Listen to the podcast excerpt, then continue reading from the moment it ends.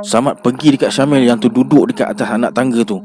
Dia panggil Syamil. Namun Syamil hanya tunduk pandang kaki sendiri. Samad mula membaca Al-Fatihah Ayat tiga ku dan ayat kursi Lalu dihembuskan ke atas kepala Syamil.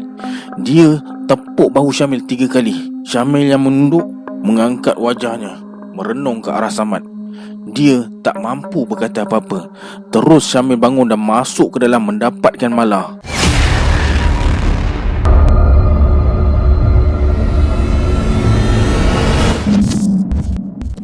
Assalamualaikum semua. Kembali lagi bersama saya Syarul Dalam segmen Rabak Seram.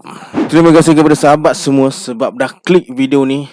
Semoga yang menonton video ni Ditambahkan rezeki Dan dipermudahkan urusan dunia dan akhirat Serta terhindar dari wabak yang melanda dunia saat ini. Baiklah dalam video kali ini Kita akan sambung cerita anak kerak Part 4 yang mana terlepas part-part sebelum ni Saya letakkan link playlist dekat atas ni. Tanpa membuang masa lagi. Jom, let's jump to Seram.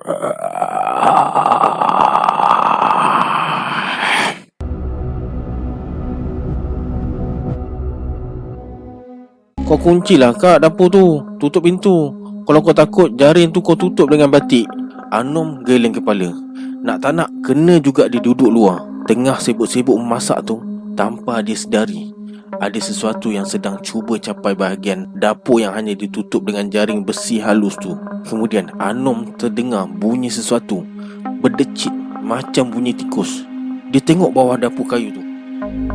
Tak ada apa-apa. Lepas tu dia pandang ke arah jaring-jaring dekat sebelah kanannya. Dia ternampak sepasang tangan kecil dan hitam legam sedang berpaut. Anom terus menjerit nyaring Dadanya terasa sesak. Anom pensan Tangan kecil tu hilang meninggalkan bunyi seperti bayi sedang menghisap botol susu. Anom pingsan. Ayu yang dengar jeritan Anom terus berhenti buat kerja. Dia cepat-cepat basuh tangan dan buka pintu yang menghubungkan dapur tempat Anom memasak tu. Mulung dan emaknya terus gerak ke dapur untuk melihat Ayu dan Anom. Ayu bersuara, "Allah, Anom!" Dia nampak Anom rebah dekat tepi dapur. Mujur tak rebah dalam sambal yang tengah mendidih tu. Mulung cepat-cepat angkat Anom dan letak atas lantai. Wajah Anom ditepuknya perlahan. Sambil panggil nama dia. Anom, Anom, Anom Kemudian Mulung ambil air masak segelas Dia baca surah Al-Fatihah Ayat tiga kul dan ayat kursi dia ulang ayat terakhir sebanyak tujuh kali. Air dalam gelas ditiupnya Dia ambil air tu dengan hujung jari Dan diusap ke wajah Anom yang pingsan tu. Dia ulang sebanyak tiga kali Sampai Anom tersedar. Anom bersuara Tadi Anom dekat dapur luar. Kenapa pula boleh ada dekat dalam ni? Eh, sambar nasi lemak Anom Hanguslah. Anom terus bangun Dia macam tak tahu yang dia tu baru sedar dari pingsan. Mulung, emak mereka dan Ayu perhati je Anom. Dia macam kerasukan. Tak sedar apa-apa. Mereka tengok Anom kacau sambal nasi lemak. Ambil besin dan salin sambal yang dah siap masak. Kemudian Anom bersuara. Dah kenapa semua orang tengok Anom macam Anom buat salah besar ni? Anom ambil sambal dan letakkan di atas meja. Kemudian dia duduk dekat depan mak, abang dan adiknya. Hairan pula dia tengok. Mereka bertiga pandang dia macam tu. Anom bertanya Kenapa ni? Anom elok ke tak ni? Elok lah bang Dah kenapa pula abang tanya macam tu? Anom tengah masak sambal kan? Kau yakin ke kak? Lah, dah kenapa semua orang ni? Yakinlah, memang Anom elok je ni Kenapa Anom menjerit tadi? Menjerit? Bila masa pula mak? Sudahlah Anom, ayo pergi masuk tidur Biar mak dengan abang habiskan genting garipap ni Anom nak membantah Tapi pandangan mata maknya membuatkan dia bangun perlahan-lahan. Anom dan Ayu masuk ke dalam bilik mereka. Ayu duduk atas katil Sementara Anom terus baring mengiring menghadap ke arah dinding. Kemudian Ayu bersuara Kak Nom Betul ke akak tak nampak apa-apa yang pelik dekat dapur belakang tu? Akak tak ingat Ayu. Akak rasa akak tertidur je. Cuba akak ingat. Maaflah dik. Akak tak ingat. Jomlah kita tidur Ayu bangun tutup lampu. Kemudian dia rebahkan badan dekat sebelah Anom Tak lama lepas tu Dia hilang di alam mimpi. Anom gelisah. Dia tak dapat lelapkan matanya. Hatinya tertanya-tanya. Betul ke dia pensan masa dekat dapur tadi? Puas dia cuba ingat. Dalam dia cuba ingat tu Ada sesuatu kedengaran Dari atas bumbung Macam sepasang kaki kecil Sedang berjalan pijak zinc. Anom berbisik Kucing kot Tapi tengkuknya terasa meremang sikit. Dadanya berdebar-debar. Bunyi tu semakin galak. Ada kalinya berlari kemudian hilang Dan datang balik. Anom tahan perasaan seramnya. Bunyi derapan tu hilang. Tapi ada bunyi lain yang muncul. Bunyi benda jatuh dekat tepi tingkap biliknya. Anom tersentak. Dia nak bangun buka lampu Tapi badan dia terasa kaku. Tak dapat bergerak. Kemudian dia rasa ada sesuatu yang sejuk Menjalar di hujung kakinya. Dia nak sepak benda tu Tapi tak boleh. Kakinya terasa berat Benda tu main-main dekat ujung kakinya. Kemudian Anom terasa ibu jari kakinya dinyonyot Macam budak kecil tengah hisap botol susu. Anom terus menjerit Allahu Akbar! Ayu yang tengah tidur tersentak. Dia terus bangun buka lampu. Cepat-cepat dia dapatkan Anom Dan berkata Kak, kenapa ni kak? Anom terus kaku tak dapat bergerak Lidahnya mengeras tiba-tiba Ya Allah Ayu buka pintu bilik dan terus berlari panggil Mulung dan emaknya dekat bilik bawah. Mulung bertanya, Kenapa ni? Mulung ambil selimut dia tutup kaki adiknya yang tersingkap sampai ke betis. Emaknya pula panggil, Anum, Anum, Anum. Kemudian Mulung laungkan azan dekat tepi Anum. Dia berbisik ajar Anum mengucap. Tak lama lepas tu, baru Anum dapat gerakkan kaki dan tangannya. Cepat-cepat Anum periksa ibu jari kakinya. Merah. Emaknya bersuara. Anum, Mak, tadi ada benda nyonyok jari kaki ni. Macam bayi menyusu Tapi tengok ni. Tengok ni ada macam dua tanda merah kecil Kena gigit. Anom tunjukkan kakinya yang merah tu. Mereka bertiga tengok. Mulung terdiam. Dia tahu apa yang mengganggu Anom Wajah Malin terbayang. Hatinya berdebar-debar. Adakah Malin yang pergi ke petani Tengah cuba buat sesuatu pada firasatnya Ada orang baru cuba ilmunya. Sengaja membuat onar Sengaja nak menguji mereka sekeluarga. Kalau betul apa yang dia rasa itu memang dah melampau. Dia tak boleh bersangka baik lagi. Hilang tinggalkan keluarga Balik dengan syaitan. Kenapa rapuh betul Iman Malin? Anom bukan orang lain Tapi darah daging dia sendiri.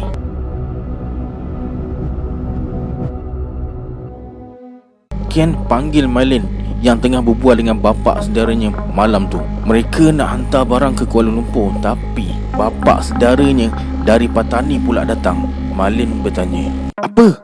Aku nak tunjuk kau barang bagus. Ada barang baru nak bawa ke Kuala Lumpur ke? Ini barang paling baik. Susah nak dapat. Ada tauke besar di Kuala Lumpur yang nak. Kau bawa dadah ke? Kau gila? Aku tak buat kerja macam tu lah Malin. Habis kau bawa apa?" Entah kenapa malam tu Malin teringatkan emak dan adik-beradiknya. Selalu tak adalah dia teringat Dah berbulan dia tak balik. Dia tak kisah pun. Tapi malam ni lain pula halnya. Diam-diam dia berdoa semoga emak dan adik-beradiknya Berada dalam keadaan baik. Walaupun hatinya memang dah mati dengan keluarga sendiri Disebabkan seronok kumpul harta dengan Kian. Kemudian Kian keluarkan sebuah kotak sederhana panjang Berbalut kain kuning keemasan dan berkata Aku nak tunjuk kau ni. Apa ni? Kian buka kain yang membaluti kotak tu. Ada pula kain kuning yang diikat pada lapisan dalamnya. Perlahan-lahan Kian buka ikatan tali tersebut. Penutup kotak dibuka Menampakkan isi di dalamnya. Kian dan bapa saudaranya tersenyum. Malin pula terpegun tak percaya. Ada benda yang berwarna kekuningan Seperti mayat kecil Tergolek dalam kotak tu. Kian berkata Inilah barangnya kau tahu ni apa Malin? Malin mengangguk. Kalau tak silap inilah body part paling power dari Patani. Anak kerak Kian bersuara lagi. Ini memang paling power. Ada bomo siam dekat Kuala Lumpur pesan Untuk dibuat pelaris perniagaan Dan mata-matanya. Barang ni mahal Malin. Kita kena pastikan sampai kepada tuan barunya. Harganya bukan beribu Puluhan ribu. Kalau tak sampai Masak kita nanti. Menurut bapa saudara Kian benda tu asalnya daripada perempuan mengandung sulung. Perempuan anak sulung mengandung anak sulung daripada benih lelaki sulung. Matinya dibunuh pada malam selasa ketika dia berada tujuh bulan genap di dalam perut ibunya. Itulah syaratnya. Menurut Kian pula, inilah pelaris paling handal, pengasih paling mujarab, mata-mata bergerak paling sempurna. Kehadirannya tak akan ada sesiapa yang tahu Yang paling handal pun tak akan dapat kesan kerja benda ni. Dia memang licik jalan ke tugas. Kalau nak apa cakap je Nak intip musuh Nak gadis paling cantik Arahkan saja dia akan pergi. Pendek kata, yang susah jadi senang Yang senang akan bertambah senang. Bukan itu saja, kalau tak mampu miliki keseluruhan anak kerak Boleh miliki bahagian badannya. Ambil bahagian telinga untuk jadi pengintip. Mendengar dengan jelas apa yang musuh bincangkan Matanya akan menjadi mata-mata yang mampu melihat musuh-musuh. Malim tertelan Ailio Dahsyat! Dia rasa kagum pula dengan benda tu. Bapak saudara Ken berkata Nak kaya kena usaha Bukan duduk diam dan berangan. Tak kira lah macam mana kau berusaha. Yang penting usaha. Aku bagi kau cuba tikam nombor. Nak? Macam mana? Malim memang tak pernah tikam nombor sebelum ni. Namun setelah dengar tawaran dari bapak saudara Ken Dia mula terasa nak cuba Dalam sedar Malin tahu Dia sedang mempertaruhkan akidahnya. Bapak saudara Ken panggil Malin dan berbisik ke telinganya. Dia berbisik agak lama. Malin mengangguk. Ken tersenyum sebab dulu pun dia pernah kena macam tu. Mesti benda yang sama bapak saudara dia bisik dekat telinga Malin. Kemudian bapa saudara Kian buka sebuah kotak Lalu duduk bersila sambil ikat kepalanya dengan kain kuning. Kian terus masuk ke dalam rumah Ambil dupa yang masih lagi berasap Colok dibakar Bapa saudara Kian pejamkan mata. Dia mula puja anak kerak tersebut. Malin terasa meremang. Bayangan bayi kelihatan berdesuk. Lari menyorok dekat belakang bapa saudara Kian Kemudian Bayi berkepala botak Berkulit kekuningan Dengan mata yang hampir terjujur keluar dan berwarna merah muncul dekat depan mereka bertiga. Kemudian, bapa saudara Ken berkata, Minta apa yang kau nak. Ken bagi isyarat dekat Malin supaya minta. Malin teragak-agak. Dia tak pernah tengok benda macam tu sebelum ni. Dia pandang je bayi yang menyeramkan tu. Bapa saudara Ken bersuara lagi. Kau nak nombor? Perhatikan. Kemudian anak gerak tu bergerak. Dia ukir sesuatu dekat atas lantai.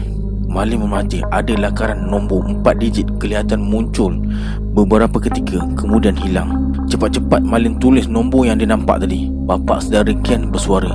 Beli dengan duit 100. Esok kena beli. Lusa kau akan kaya. Malin tersenyum. Ken dan bapak saudara dia ketawa. Seorang lagi bangsa Melayu masuk ke dalam perangkap mereka. Ketika Malin dan Ken bergerak ke Kuala Lumpur dari Tanah Merah, Malin bertanya, "Kau yakin ke Ken?" Yakin apa? Nombor yang akan kau beli mengena? Relax lah Malin Aku dah biasa Selalunya tak pernah tak kena. Kau sendiri nampak apa yang aku ada. Setakat nak seribu, dua ribu Memang tak ada hal lah. Buat benda ni hati kena yakin. Nanti bila kau dah yakin Kau boleh belajar juga. Bapak saudara aku tu pun dah tua. Ilmunya bukan untuk dibawa mati. Kita yang muda ni Patut ambil. Dipendekkan cerita. Subuh tu Mereka sampai di Kuala Lumpur. Kian terus menuju ke rumah tuan baru. Barang yang dibawa tu Mereka dibawa ke dalam sebuah bilik yang lengkap dengan katil bayi Berkelambu kuning Lengkap dengan tilam dan bantal. Di satu sudut ada susu di dalam cawan. Ada botol susu kecil di sebelah cawan tersebut. Menurut Kian Nak jaga anak kerak ni Macam nak jaga bayi. Kena dibelai dan disusukan. Selagi dibela, selagi itulah harus dijaga. Kalau tak, dia makan tuannya sendiri. Lelaki yang beli anak kerak tu pula Bukan calang-calang orangnya. Lelaki Melayu yang pastinya beragama Islam Dia nak bela anak kerak ni sebab bisnes. Nak bid tender dan nak intip pesaing dia. Dia tak kisah bayar berpuluh ribu Asalkan yang masuk berjuta. Kian berkata Ingat pesan saya. Kena jaga betul-betul. Jangan lalai. Kemudian mereka berdua beredar dari situ. Tak lama selepas tu Kian berkata Kau tahu Malin Bawa dadah sekilo pun aku tak takut macam ni. Tapi bawa benda macam ni yang paling menakutkan aku Sebab harganya berganda mahal Kalau hilang buruk padanya Bukan kita je Ramai yang akan jadi mangsa. Eh kau nak beli nombor kan? Pergilah ada game ni. Aku harap kau kena tempat pertama. Kian tersenyum. Malim ni kalau dia asuh memang boleh jadi hebat. Mungkin boleh jadi anak murid bapak saudaranya. Juga rakan segurunya. Mungkin Malin akan lebih hebat daripada mereka. Ada sesuatu tersembunyi jauh di lubuk hati Malin.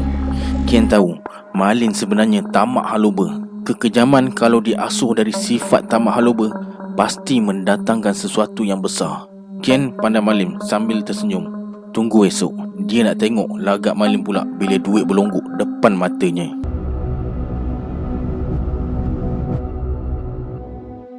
Malin melangkah dengan yakin. Duit, harta dan segala yang dia idamkan dah ada dalam genggamannya. Pertama kali bila dia menang duit loteri Dia gelap mata Malin dan Kian bergerak aktif melakukan kerja terkutuk tu mengikut arahan bapa saudara Kian. Sebaik saja habis bercerita, Tok Mulung nampak lega sebab tak simpan lagi rahsia keluarga mereka. Tapi dalam masa yang sama, dia bimbang dengan dendam Malin. Nampaknya lelaki tu dah kembali untuk menghuru harakan keluarga mereka sama seperti yang pernah dia lakukan suatu ketika dulu. Tok Mulung bersuara, Malin tergamak buat mak kami macam orang asing. Dia memang anak derhaka. Kerana anak kerak belaan dia, mak yang terima akibat buruknya. Anom pula meninggal dunia dek syaitan belaan abang kandungnya sendiri. Adin, Zahra dan Salimah hanya mendengar cerita Tok Mulung yang tak masuk di akal. Tetapi mereka sedar Ketamakan memang membawa bala kepada kehidupan manusia. Tok Mulung bersuara lagi. Sekarang ni Hadi diperkudakan. Kalau ayah Hadi diperkudakan syaitan Itu sebab dirinya tu Dia yang tak maklum Buruk mana pun ayah Hadi Dia suami Mak Adin. Mak patut tinggalkan ayah Hadin lama dulu mak. Kalau tak suka Hadi sekalipun Kita tak boleh biarkan Malin perkudakan Hadi. Nanti buruk akibatnya. Pasti anak kerak belaan Malin akan kuasai kampung kamu Adin. Dia akan rosakkan anak gadis Runtuhkan perniagaan dan porak perandakan hidup manusia lain. Halau je Hadi berambuh dari kampung tu Sama macam dibuat dekat bapak saya Adin tahu apa-apa yang mak tak tahu ke? Adin selalu melawat ayah. Mesti ayah ada cerita dengan Adin sesuatu. Kalau ada pun mak tak payahlah tahu Sebab ayah tak nak keruhkan keadaan. Tapi Adin nasihatkan mak tinggalkan ayah Hadi Hanani tak perlukan ayah macam tu. Dia tak layak jadi seorang ayah Walau macam mana pun. Adin terus bangun tinggalkan mereka semua. Tok Mulung pula bersuara. Biarkan Adin tu selimah Aku tahu hatinya tengah berperang sekarang. Habis macam mana ni Tok? Esok semua kena balik juga ke? Tok Mulung mengangguk. Mereka kena segera pulang sebelum Malin berjaya didik Hadi jadi syaitan. Pada firasatnya Malin ada agenda yang lebih besar. Bukan Hadi yang dia nak Tapi sesuatu yang memang daripada nasab keturunan mereka. Keesokan harinya Zara hantar Tok Mulung dan Salimah anak beranak ke pejabat peguam. Mereka kena selesaikan dulu perkara yang sepatutnya mereka selesaikan sebelum pulang ke Pasir Mas. Sebaik saja urusan mereka selesai Zahra hantar mereka ke TBS Zahara berkata Nanti Mak Ngah sampaikan salam saya pada ayah ya? Ayah kamu kan sihat je. Zahra tak payahlah risau Di sepanjang perjalanan Tok Mulung hanya diam je Tak bercakap. Matanya terpejam rapat. Adin yang duduk di sebelahnya Malas nak ajak Toknya berbual. Kalau dia ajak berbual Mesti kisah Hadi yang akan muncul. Sebaik sampai di rumah Adin dengan Tok Mulung cari Hadi dekat rumah Mila Tapi Rumah tu kosong. Pintu terbuka tapi tak berkunci. Adin periksa dalam rumah tersebut. Pakaian Hadi dan Mila dah tak ada dalam mari. Adin berkata Sah Mereka dah hilang Tok. Kemana mereka pergi agaknya Entah. Kalau macam tu Kita bawa mak dan adik kamu Balik ke rumah aku.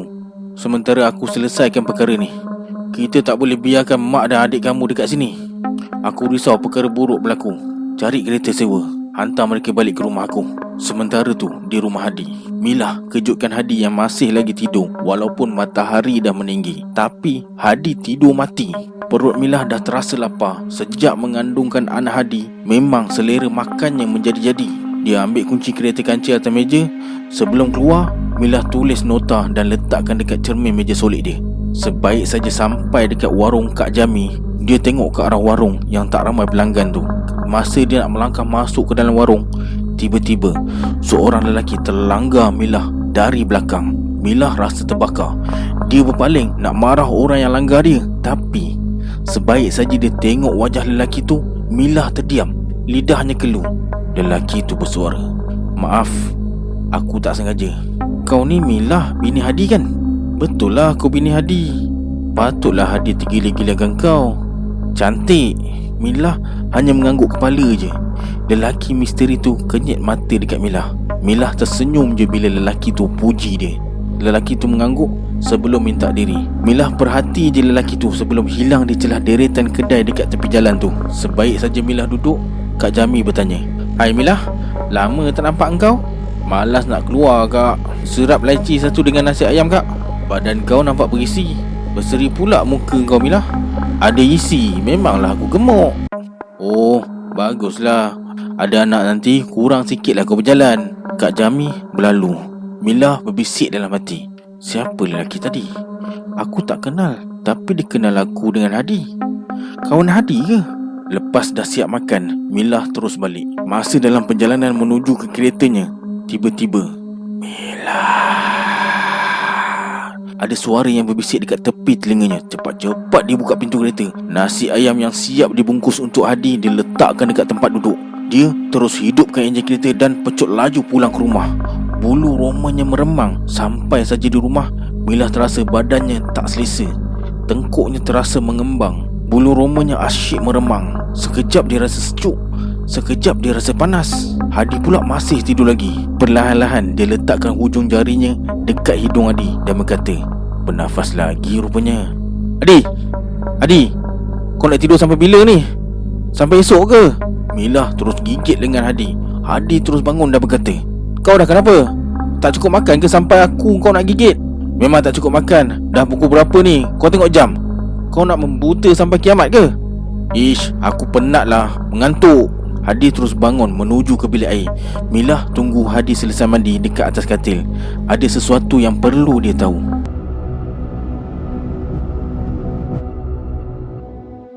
Syamil pandang Mala yang termenung ke arah pokok kundang tu. Dia kelihatan dah tenang terima kematian bayi mereka. Dah redha dengan apa yang tertulis dalam kehidupan mereka berdua. Cuma malah suka sangat merenung ke arah pokok kundang tu Bila hari nak senja. Syamil berkata Mel bimbang sangat ayah. Tengoklah keadaan Mala tu. Kata dah rela Tapi kelakuannya tak menunjukkan apa yang dia kata Ayah akan berikhtiar Mel. Jangan risau. Mala tu anak ayah. Takkan ayah nak biarkan dia hidup dalam dunianya sendiri? Senah yang dah bersiap nak ke masjid mendapatkan Samad dan Syamil. Senah bersuara. Mala, dah siap kan? Jom kita ke masjid nak? Malah macam tak dengar pula maknya panggil. Termenung je. Syamil dan Samad saling berpandangan. Senah panggil sekali lagi. Malah terpinggir-pinggir Dia renung je maknya Dia macam tak sedar Maknya ada dekat depan dia. Kemudian Allahu Akbar nak? Senah terus peluk Malah. Malah hanya biarkan dirinya dia peluk Sedangkan fikirannya kosong. Sejak Malah balik dari hospital Memang macam orang kurang siuman Walaupun berkali-kali dia berkata dia reda Malah bertanya Kenapa mak? Saja mak nak peluk anak mak. Ish mak ni malulah dah besar nak peluk-peluk. Tengok tu ayah dengan menantu mak pandang. Untunglah mak peluk. Ayah ni dah lama mak kau tak peluk. Kemudian mereka berempat melangkah ke masjid. Syukur Syamil dah berubah jadi baik setelah musibah menimpa mereka suami isteri Malam tu Samad dan Senah pulang agak lewat sikit. Selepas solat isyak mereka ke rumah Lebay Hasan Ada majlis berendoi cucunya. Syamil dan Malah tak ikut sebab bimbang emosi Malah yang masih belum stabil Akan terganggu bila dia tengok bayi Di rumah. Ketika mereka suami isteri duduk dekat anak tangga Ambil angin malam tu. Malah bertanya Abang Agaknya bila saya boleh hamil lagi? Kata doktor selepas 6 bulan Malah bolehlah hamil lagi. Lama lagi mana ada lama Pejam celik pejam celik Mesti malah dah cukup sihat. Kata abang tak lama lah Sebab abang tak alami semua tu. InsyaAllah Kalau Allah bagi rezeki Tak payah tunggu 6 bulan malah. Betul ke bang? Syamil mengangguk. Malah tak pedulikan Syamil lagi. Dia pandang ke arah pokok kundang tu. Tiba-tiba Malah rasa sayu Dia pejam mata. Dia teringatkan kata-kata lelaki tak berwajah dan memakai jubah hitam tu. Tanpa sedar Dia menangis. Syamil peluk bahu Malah dia usap bahu istrinya yang duduk menekup wajah pada lututnya sendiri. Tiba-tiba, Mala terus bangun dan berkata, Kau lelaki bodoh! Mala berdiri menghadap Syamil dengan matanya yang merah menyala. Alionya menjelejeh ke dagu. Mala mula menjelih-jelihkan lidahnya untuk menjilat Alio yang mula meleleh sehingga ke dadanya. Dia menyeringai pandang Syamil. Syamil berundur ke belakang. Dia gerun tengok Mala yang tiba-tiba berubah macam tu. Syamil pandang Mala dan berkata Mala, kau bodoh. Sebab kebodohan kau lah bini kau merana. Mala, bawa mengucap sayang Ya Allah, apa aku nak buat ni? Mak, ayah, cepatlah balik. Kau memang bodoh. Sebab kau bodoh, aku hilang anak aku. Sebab kau bodoh, anak aku jadi habuan perbuatan bodoh kau. Apa Mala cakap ni? Kau jangan ingat aku tak tahu bodoh. Eh syaitan Berambuslah. Lelaki pemalas macam kau memang bodoh. Syaitan! Seronok betul masa aku rentap anak kau dari rahim bini kau ni. Panas dan Hmm Bau bayi kau yang bergeluman darah tu sangat enak pada aku Segar. Apa kau dah buat dekat anak aku syaitan? Kau nak tahu? Tanya hadis kutu kau. Malah ketawa sekuat-kuatnya. Namun Tiba-tiba Dia terduduk atas tanah. Kemudian Dia terus rebah Tak sedarkan diri. Samad dan Senah yang baru je sampai dekat pintu pagar Segera menerpa. Allah Samad berlari dapatkan Mala yang rebah atas tanah tu. Syamil pula macam orang gila. Pasu bunga pecah berselerakan. Syamil tekuk telinga dengan kedua belah tangannya. Samad bersuara Syamil Bawa muncap Kamu kenapa? Samad terus bawa Mala naik ke atas. Senah terburu-buru ikut Samad dari belakang. Dia dah tak pedulikan Syamil yang terduduk dekat anak tangga Macam orang hilang akal tu. Samad berkata Awak tengok Mala. Saya nak tengok Syamil tu dulu. Ambil air Samad pergi dekat Syamil yang terduduk dekat atas anak tangga tu. Dia panggil Syamil. Namun Syamil hanya tunduk pandang kaki sendiri. Samad mula membaca Al-Fatihah Ayat tiga ku dan ayat kursi Lalu dihembuskan ke atas kepala Syamil. Dia tepuk bahu Syamil tiga kali. Syamil yang menunduk Mengangkat wajahnya Merenung ke arah Samad. Dia tak mampu berkata apa-apa. Terus Syamil bangun dan masuk ke dalam mendapatkan Mala Senah bertanya Kamu buat apa dekat Mala Mel? Tak ada buat apa-apa mak. Malah tiba-tiba je mengganas. Meracau tak tentu hala. Kemudian Syamil duduk di sisi Mala Dia cuba kejutkan isterinya tu. Saman ambil air dalam gelas. Dia baca surah Al-Fatihah sebanyak tujuh kali. Lalu dia hembuskannya pada air tersebut. Air tu dicurahkan sedikit pada telapak tangan Lalu disapukan ke wajah Mala Tak lama kemudian dengan perlahan Mala buka mata dan bersuara. Abang Ya sayang Mak, kenapa Mala penat sangat ni? Mala nak masuk bilik tidur. Mala cuba bangun Tapi kakinya terasa kebas. Dia tak jadi bangun. Senah bertanya Kenapa Mala? Kaki ni kebas. Tak apa. Abang angkat. Syamil angkat Mala dan bawa masuk ke dalam bilik. Senah pun ikut sekali. Kemudian Mala suruh Syamil ambil segelas air Sebab dia terasa haus sangat. Mala berkata sambil pegang tangan emaknya Mak jangan risau. Mala tak apa-apa. Penat sikit ni Betul malah okey. Ya mak. Syamil masuk semula dengan segelas air di tangan. Malah terus minum. Nampak sangat hausnya. Senah berkata. Mak keluar dulu. Syamil Kalau ada apa-apa Panggil ayah dengan mak cepat. Senah keluar. Syamil duduk pandang Mala. Mala berkata Saya nak tidur. Abang nak tidur sekali ke? Belum. Kalau Mala tak ada apa-apa Abang nak berbual dengan ayah dulu boleh? Abang pergilah. Saya penat sangat Syamil keluar pergi dekat ayah mertuanya yang duduk dekat ruang tamu. Samad bertanya, Syamil, malah dah tidur? Dah, kamu kalau serba salah tak payahlah bercerita Mel. Ayah faham. Tapi, ayah pelik juga. Apa sebenarnya dah jadi? Entahlah ayah. Saya tak faham apa yang malah merepekkan. Tiba-tiba je dia macam kena rasuk. Hmm, macam pelik pula dengannya. Ya, ya. Tapi saya rasa saya tahu kenapa. Kamu ada nak bercerita apa-apa ke dengan ayah? Saya tak pasti ayah. Tapi malah perbodohkan saya. Dia kata saya bodoh. Disebabkan saya Bayi kami diambil secara kejam. Kamu ada buat benda terlarang ke Syamil? Saya mengaku ayah Saya ada buat. Tapi sekadar menurun nombor ekor je. Allahu Akbar. Kenapa singkat sangat akal kamu ni? Saya minta maaf ayah. Saya bertaubat. Duit tu pun saya tak ambil. Saya dah pulangkan balik pada hari kejadian Masa malam dekat hospital Mungkin benda yang kamu puja tu hmm, Syamil Kamu buat kerja ni dengan siapa? Hadi ayah Hadi suami Salimah Anak saudara Tok Mulung Macam mana ayah tahu pasal Tok Mulung? Kamu jangan nak mereka cerita untuk tutup kesalahan kamu Syamil Allah ayah Kenapa saya nak menipu pula? Memang betul ayah Dia sebut nama bapak saya sekali Malam tu dia siap tanya sama ada Mala dengan saya ni? Anak sulung atau tak. Allah.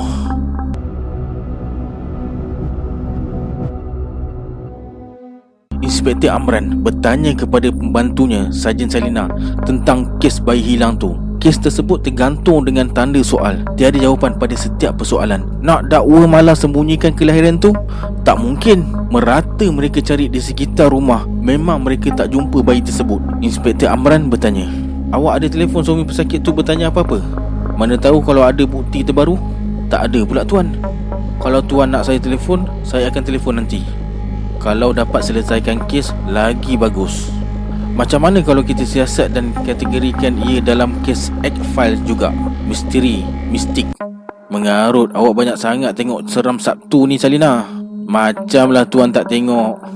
Ah, itu saya tengok sebab saya suka dengan heroin dia. Mata cantik, seksi. Tak apa Salina. Kalau macam tu, kita siasat sampai jumpa jawapannya. Baik tuan. Sementara tu, Samad dan Syamil pagi-pagi lagi dah keluar cari Hadi Senah tak pula tanya ke mana mereka berdua nak pergi. Hanya Mala je yang bertanya. Mereka jawab Nak ke bandar baiki kereta. Masa Syamil dan Samad sampai dekat rumah Hadi Rumah tu kelihatan sunyi sepi je. Semak samun tumbuh melia Mereka pergi pula ke rumah Salimah. Rumah Salimah pun sama Kosong. Syamil teringatkan Adin yang kerja dekat Tanah Merah Dengan Tok Mulung. Hadi pernah cerita tentang Adin dekat dia. Syamil bersuara Kejap ayah. Saya cuba tanya jiran sebelah tu kalau ada simpan nombor Salimah atau Adin Syamil pergi ke rumah yang terletak bersempadan tanah Salimah tu. Setelah dapat apa yang dia nak Syamil terus telefon Adin. Lepas habis berbual dengan Adin Syamil pergi dekat bapak mentua dia Dan berkata Adin kata dia balik ke sini cari Hadi juga Tapi Hadi dah hilang. Hadi hilang? Mustahil dia hilang. Mungkin dia ada dekat bandar. Manalah kita tahu. Bandar tu besar ya Banyak taman perumahan. Nak cari memang tak akan jumpa Kecuali kalau ada terserempak dengan mereka berdua. Masa terus berlalu. Dah empat bulan dia tak jumpa Hadi. Telefon Hadi dah tak aktif. Samad berkata Kita ke Tanah Merah nak? Telefon Hadi minta alamat. Aku nak jumpa Tok Mulung kamu. Kita bawa Mala dan Mak sekali ayah Hmm, kalau macam tu kita balik dulu Samad bersetuju Dia juga sebenarnya sangat risaukan Mala dan isterinya dia dapat rasakan permainan ni bukan biasa-biasa. Ada sebabnya kenapa Mala ditimpa musibah. Mungkin itulah peringatan untuk mereka sekampung. Dia tak mahu peristiwa lama berulang kembali. Dia kena cari mulung. Apatah lagi cerita Syamil sangat bertentangan dengan apa yang dia tahu selama ni. Sebaik saja sampai di rumah, Samad bergegas suruh Senah dan Mala bersiap. Samad berkata, Aku nak ke Tanah Merah dengan Syamil, cari Tok Mulung. Kenapa pula? Aku dengan Syamil ada urusan dengan dia Aku tak boleh tinggalkan kamu berdua Sekarang ni malah tak sihat sangat Kebetulan kita dekat sana Boleh kita berubat malah sekali Tok Mulung kan pandai buat-buat macam ni Bawa baju lebih sikit. Takut bermalam dekat sana nanti. Samad terus masuk ke dalam rumah. Syamil tolong Mala berkemas kain bajunya. Walaupun Mala bertanya macam-macam Tapi Syamil jawab nak melawat Salimah dan anaknya je. Mala bertanya Kak Salimah dah pindah ke Tanah Merah ke bang? Ya dia bawa Adin dengan Hanani sekali. Kabarnya jaga kedai Tok Mulung. Baguslah. Kalau dekat sini Asyik susah je kat Salimah tu. Tengoklah Hadi tu macam mana. Langsung tak ada tanggungjawab.